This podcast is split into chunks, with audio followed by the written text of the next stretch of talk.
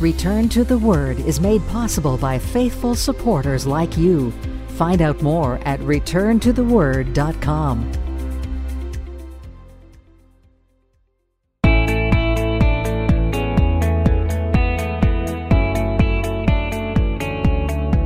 Welcome to another edition of Return to the Word Radio with Bible teacher Mark Fontecchio.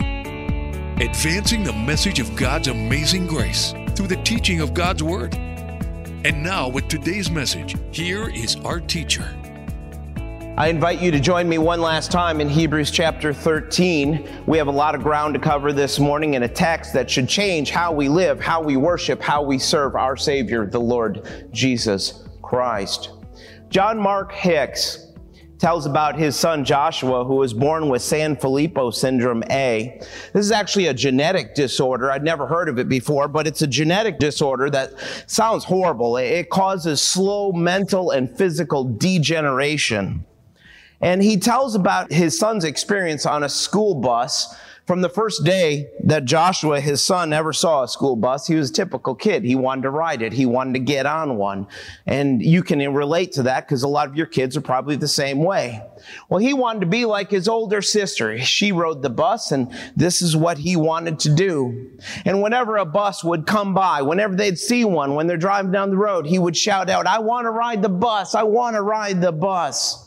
Well, finally, his day came, and every morning, John would take his son out to wait for the bus from by his office, and Joshua saw it coming, and he would just start jumping up, and he'd start screaming with joy because the bus was coming. But one day, for some reason, Joshua didn't want to get on that bus. So John kind of had to nudge him. He had to take him by the hand and gently lead him up the steps of the bus, and Joshua got on. But he was still whining about it. He was still hesitant. He was still reluctant. John thought perhaps his son was just having a bad day. But as that bus drove away, John learned why his son was holding back. Because he heard words that tore his heart. John said, quote, "It was as if a knife had been stuck into my gut and twisted. The older kids were ridiculing my son Josh. The older kids were calling him names. They mocked him. They ridiculed his need for diapers and mocked how he had used them in the past." And as the bus drove away, as the bus drove off, John could actually hear it. He could hear the other kids mocking and making fun of his son. And he could see his son stumble down the aisle looking for a seat, but no one would let him sit. John was completely honest, and he said, Anger grew inside of me. All morning, I wanted to take some of those older kids and heap some of my own abuse on them. Let them see how it feels. Let them know what it's like to be ridiculed and mocked. And he thought, well, maybe as a parent, I should talk to the principal. Maybe I should go talk to the bus driver. Maybe I should talk to the teachers or the other parents. His helplessness increased his own frustration. Finally, he took his anger and his hurt out to God.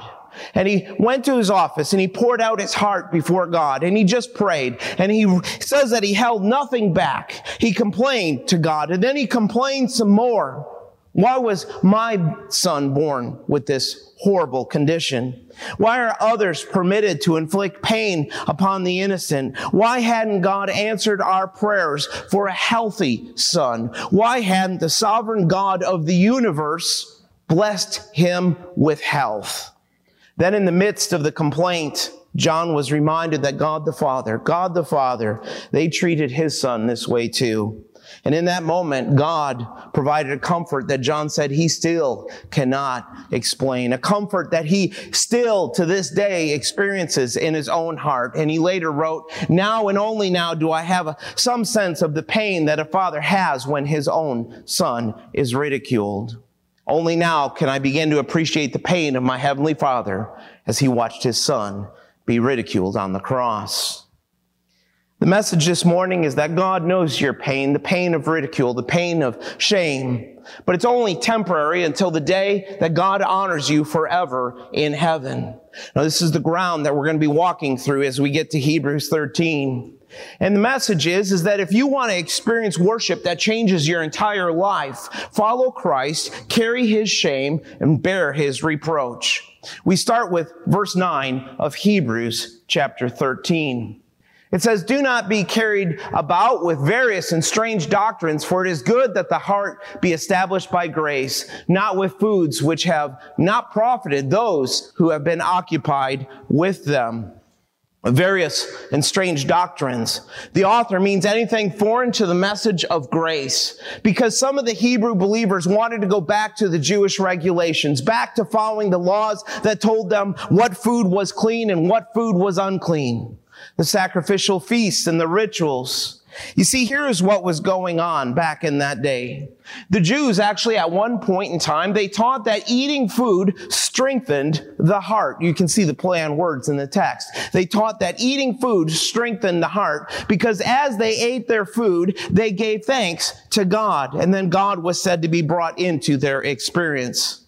Really, at its core, it was a very man-centered approach to attempting to experience God. Eating certain foods or abstaining from certain foods, it meant to the Jews that they were a little more righteous, a little more godly. So the author's telling them, believer, it is good that the heart be established by what? Grace. But it doesn't come by chasing after these regulations, these Jewish regulations, because the message of grace, it comes to us through God's words. It's better to understand that Christ's death on the cross is the source of God's strengthening grace. God's grace is found at the cross. God's grace is found in His Word. No rituals that you can add will give you more of God's grace. No rituals added by men will make you righteous before Him.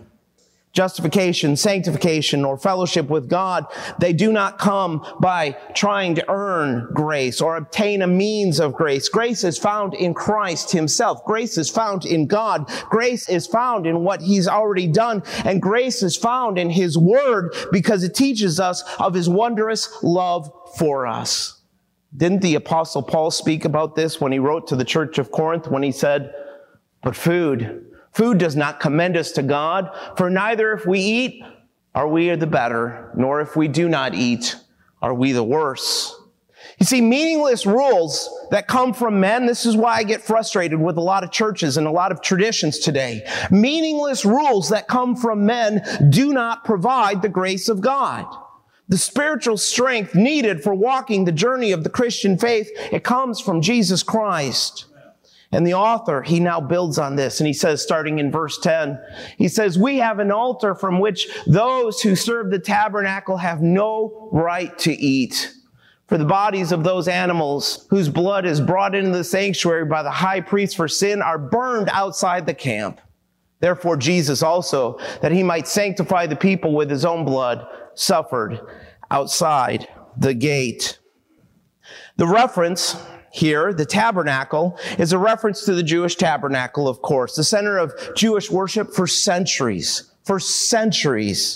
That tent had an altar, but we who follow Christ, what do we have? We have a better altar, an altar which from nobody else can eat. This is not a reference to the Mass of Christ. It's a figure of speech referring to the sacrifice of Jesus Christ and the benefit to believers of eternal forgiveness found in Christ.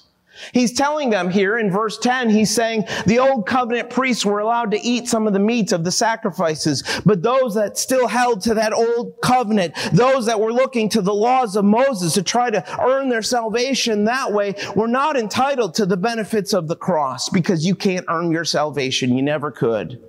These Jewish believers in the first century were starting to question if following Jesus was actually worth it. They saw their Jewish neighbors going to the great bronze altar in the temple where they would slaughter a bull, give part of it off to the priests, grill the rest, and then share it with their friends. Let me say it like this. Their Jewish neighbors were enjoying grilled steak and having a party while these Jewish Christians were being persecuted for their faith and they were going hungry. The Christians had no sacred buildings. They had no altars. And even their pagan neighbors thought that they had no God, calling them atheists. So there was a need to remind them here that we have a better altar where God's grace strengthens the heart. You see, believers don't just need a meal coming from Jerusalem. We need God's grace to fortify the soul. So rejoice in this because we have it through Christ. Now look at the contrast that he gives to us in verses 11 and 12. Once a year, on the Day of Atonement, the high priest did not eat from this sacrificed animal because it had atoned for the sins of the people. The high priest would actually slit the throat of a bull and a goat. He would catch the blood in a basin and take it to the holy place of the temple. Then someone would take the rest of the animals and burn them outside of the city.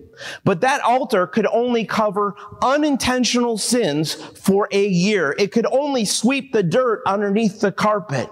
But the blood of Jesus Christ shed on the cross, it purifies believers from all of our sin, the intentional sin and the unintentional sin. And it does not just sweep it underneath the rug. It removes the dirt completely and makes believers clean and ready for heaven because his blood sanctifies.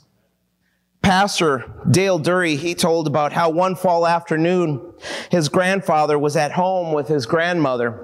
And they heard a knock at the door, and they had a visitor. Then it was a neighbor lady who said this to his grandpa. She said, quote, "I was out feeding the horses, and I felt like God was prompting me to come say thank you for the difference that you made in my life." She sat down and began to tell all the stories about times when his grandfather had helped her as a widow, caring for the cows, caring for the horses. She thanked him for being so real. She went through a list of all the things the man had helped her with over the years, even helping with the children when they were having problems. She finished with these words. She said, "I just felt like God wanted me to tell you that."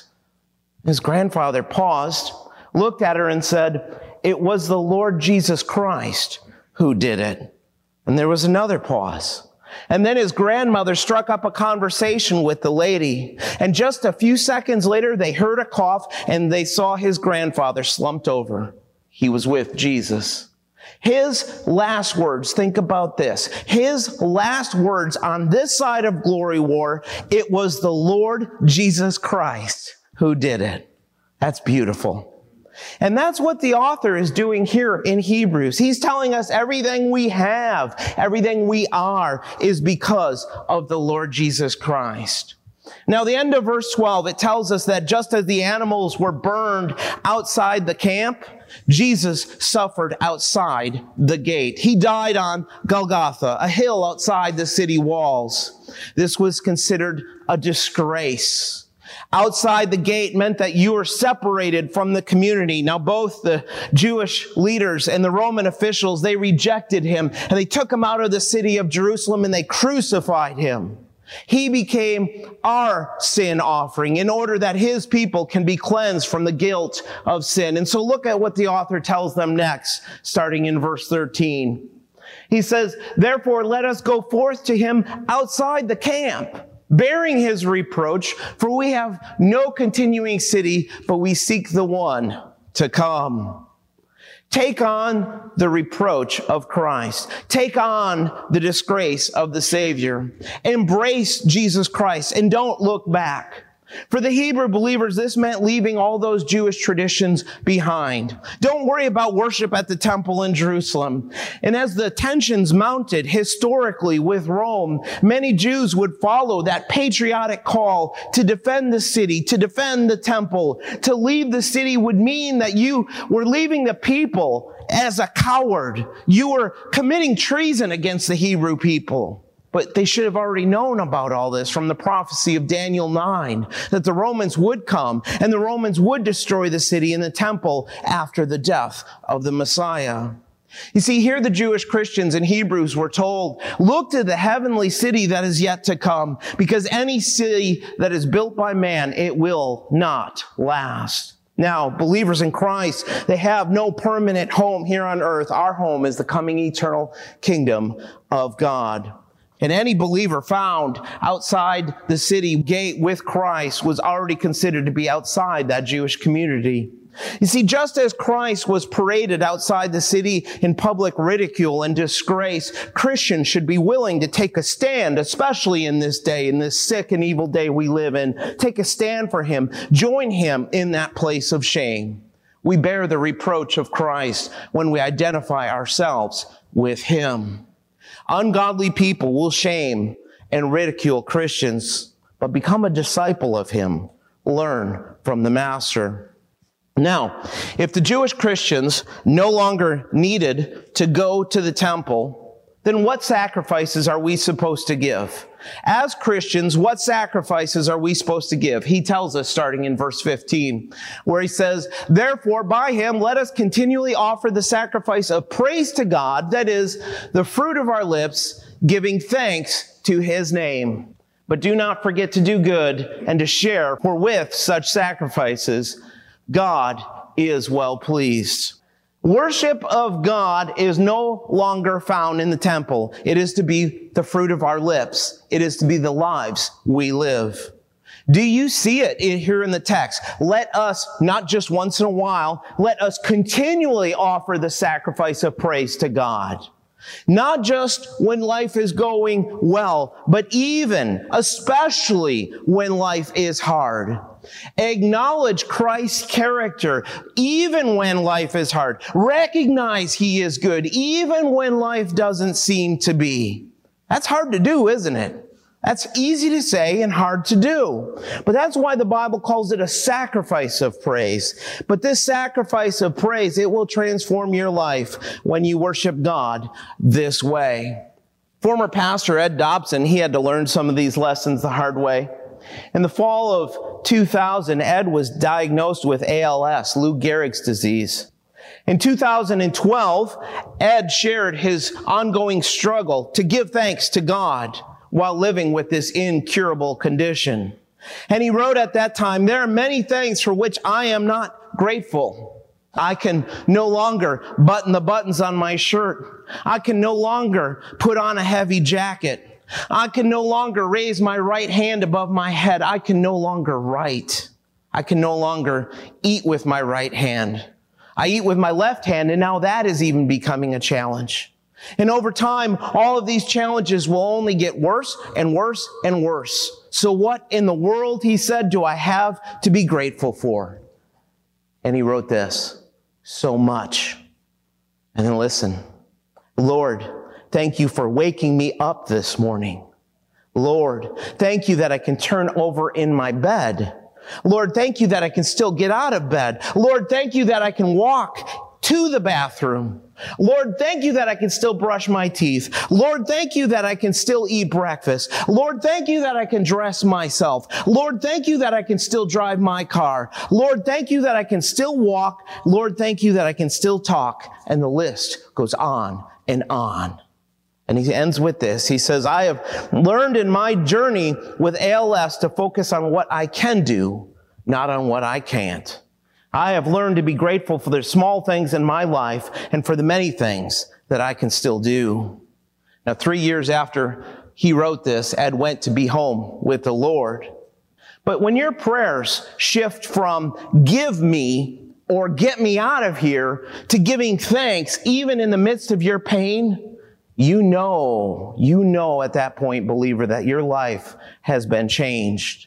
It's easy. It's so easy to complain when we suffer, but how important it is to just stop and praise him. Praise God in your life continually. This is the worship that God wants from us, and this is the transformational worship he gives to those who walk with him. It's even more difficult to share with others and help them out when time is short and we have little to give, isn't it? But God is pleased with sacrificial giving. He accepts this sacrifice. Share with others. Give what you can. Not out of guilt, not because you feel guilty, but because the love of Christ compels you. We do this out of gratitude. God isn't looking for blood sacrifices, but he is looking for us to be living sacrifices to him, to lay down our lives because his glory is our focus, not our own comfort. The author tells us in verse 17, he says, "Obey those who rule over you and be submissive, for they watch out for your souls as those who must give account. Let them do so with joy and not with grief, for that would be unprofitable to you." Years ago, I came across an old article, on how to get rid of your pastor. Here you go, Walter. This is for you. You listening? All right. Here's what the article suggested. If you want to get rid of a pastor, look him straight in the eye while he's preaching and say amen every once in a while. He'll preach himself to death.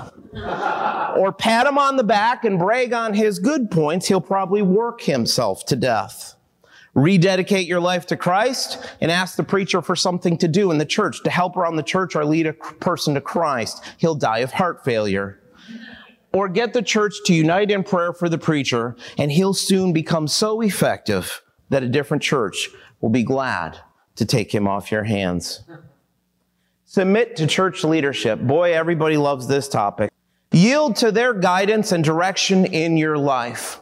Now, if you want to love and honor those who lead the body of Christ, follow their leadership.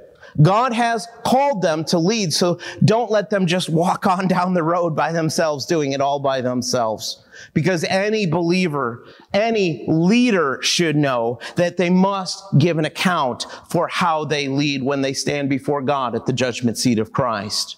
They have to give an account. Why? Because the people don't belong to the leaders. The people belong to Jesus Christ. Leadership is not lordship. Hear me on that. Leadership is not lordship. It is setting the example, communicating God's word, and then inviting others to follow. When we have someone doing this, God calls you to follow. And remember these words, for when your situation in life changes and you find yourself looking for a church, don't follow a pastor who leads you in any direction that is contrary to what God has already directed in his holy and perfect word. Don't follow a pastor who tries to control you. Don't follow after someone filled with pride. Don't follow someone who is not setting the example for you to follow. But when you get someone who is humbly communicating God's word and lives it out, you'd be foolish not to follow someone like that.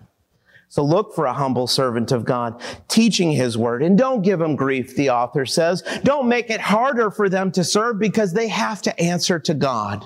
Because by helping them, what are you doing? You're helping yourself. A leader of the church is not there for their own gain, but instead they take on this enormous responsibility because God has called them to the work of helping people to mature in Christ. And to be honest, friends, that's why I'm here. Because I believe this. I believe God has called and equipped me to help people mature in their journey in Jesus Christ. That's it. That's the only reason why I'm here.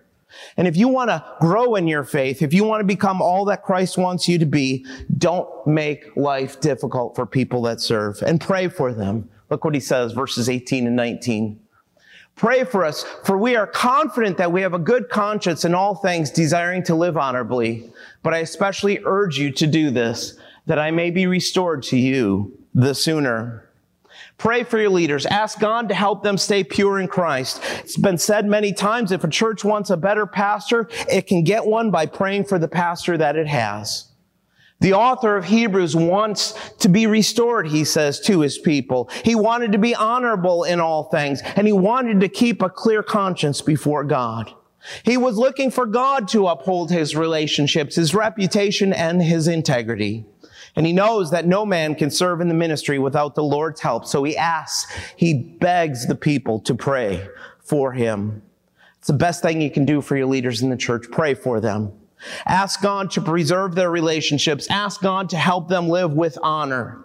Pray for God to help them live out the love of Christ. Pray for God's strength in their life. Because when a church leader falls, it can bring down a lot of people with them. Hold up your leaders in prayer so that the Lord may be glorified.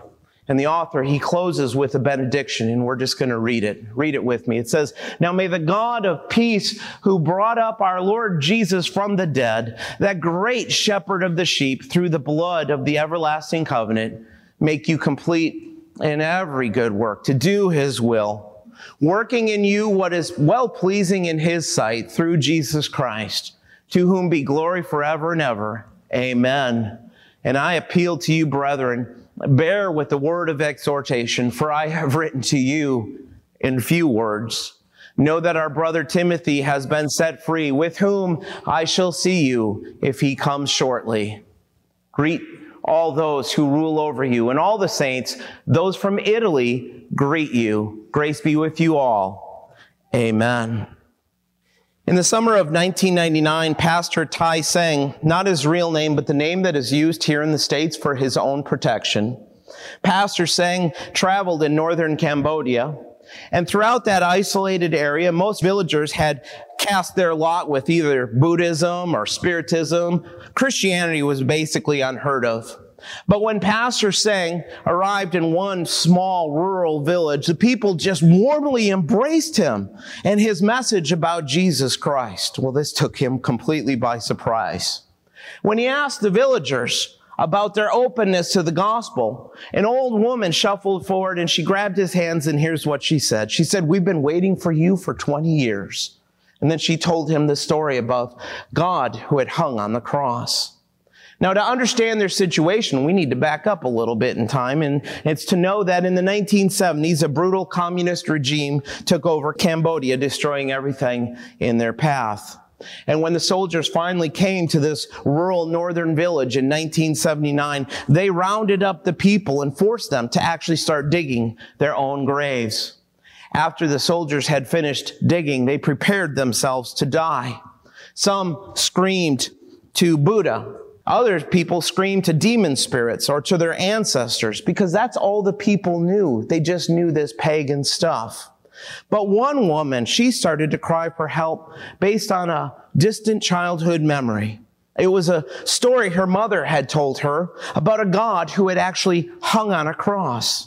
Well, the woman prayed to that unknown God on the cross, and her thinking was this: if this God has known suffering in his own life, then he is also able to show compassion. But her lone cry of prayer was different than all the pagan cries that were going around her. And the people started noticing this, and it began to catch on. And soon this entire village started praying to the God who had suffered and hung on a cross. And as they continued facing their own graves, the wailing, it just slowly transformed into quiet prayers. There was an eerie silence in that hot jungle air. Slowly, as they dared to turn around and face their captors, they discovered that the soldiers were actually gone.